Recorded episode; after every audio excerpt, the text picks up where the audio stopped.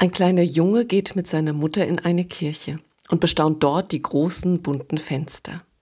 Eines der Fenster ist an diesem Tag besonders schön, weil die Sonne direkt durch es hindurch scheint. Auf dem Fenster ist eine Person zu sehen. Der kleine Junge will wissen, wer das ist, und seine Mutter erklärt es ihm. Das ist ein Heiliger, der heilige Martin. Und sie erzählt ihm seine Geschichte, wie gut Martin zu den Menschen war, dass er ihnen geholfen und dadurch ihr Leben heller gemacht hat.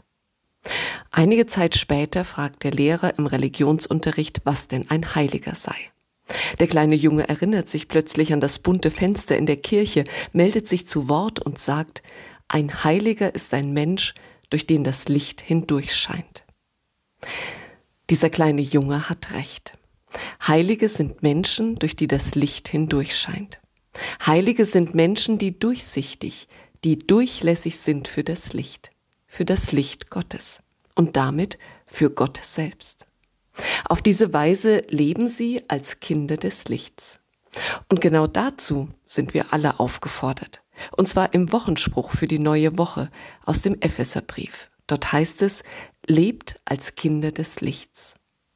Das bedeutet für mich, wir sollen anderen Menschen in Bezug auf das Licht, wir sollen anderen in Bezug auf Gott nicht im Weg herumstehen. Wir sollen ihnen die Sicht auf Gott nicht versperren, nicht verhindern, dass sein Licht zu ihnen kommt. Und das ist nur möglich, wenn wir, wie der heilige Martin in der Geschichte von dem kleinen Jungen, durchsichtig, durchlässig werden für das Licht.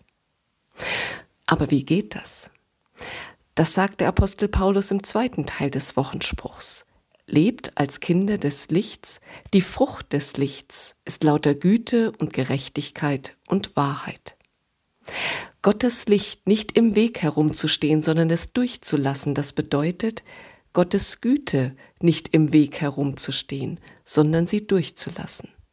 Und das geschieht, indem wir selbst gütig sind, indem wir weniger verbissen sind, weniger kleinlich, weniger ängstlich, weniger misstrauisch. Gottes Licht nicht im Weg herumzustehen, sondern es durchzulassen, das bedeutet, Gottes Gerechtigkeit nicht im Weg herumzustehen, sondern sie durchzulassen. Und das geschieht, indem wir selbst gerecht sind, und zwar im biblischen Sinn gerecht, indem wir nicht unbedingt jedem das Gleiche geben oder das, was er verdient hat, sondern das, was der andere wirklich braucht.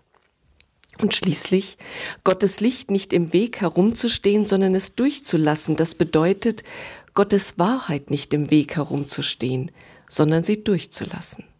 Und das geschieht, indem wir selbst wahrhaftig sind, indem unsere Worte und Taten im Einklang miteinander stehen, indem wir die Wahrheit sagen, auch und wenn es schwer fällt oder mit Nachteilen verbunden ist. Es ist allerdings gar nicht so einfach, nicht im Weg herumzustehen. Im Gegenteil, es erfordert Konzentration und Aufmerksamkeit für das, was um einen herum passiert. Es macht Mühe und es kostet Kraft. Und manchmal hat man einfach keine Kraft. Zumindest hat man nicht auch noch die Kraft, anderen nicht im Weg herumzustehen. Manchmal ist es einem einfach egal, wo man gerade steht. Hauptsache, man steht überhaupt noch.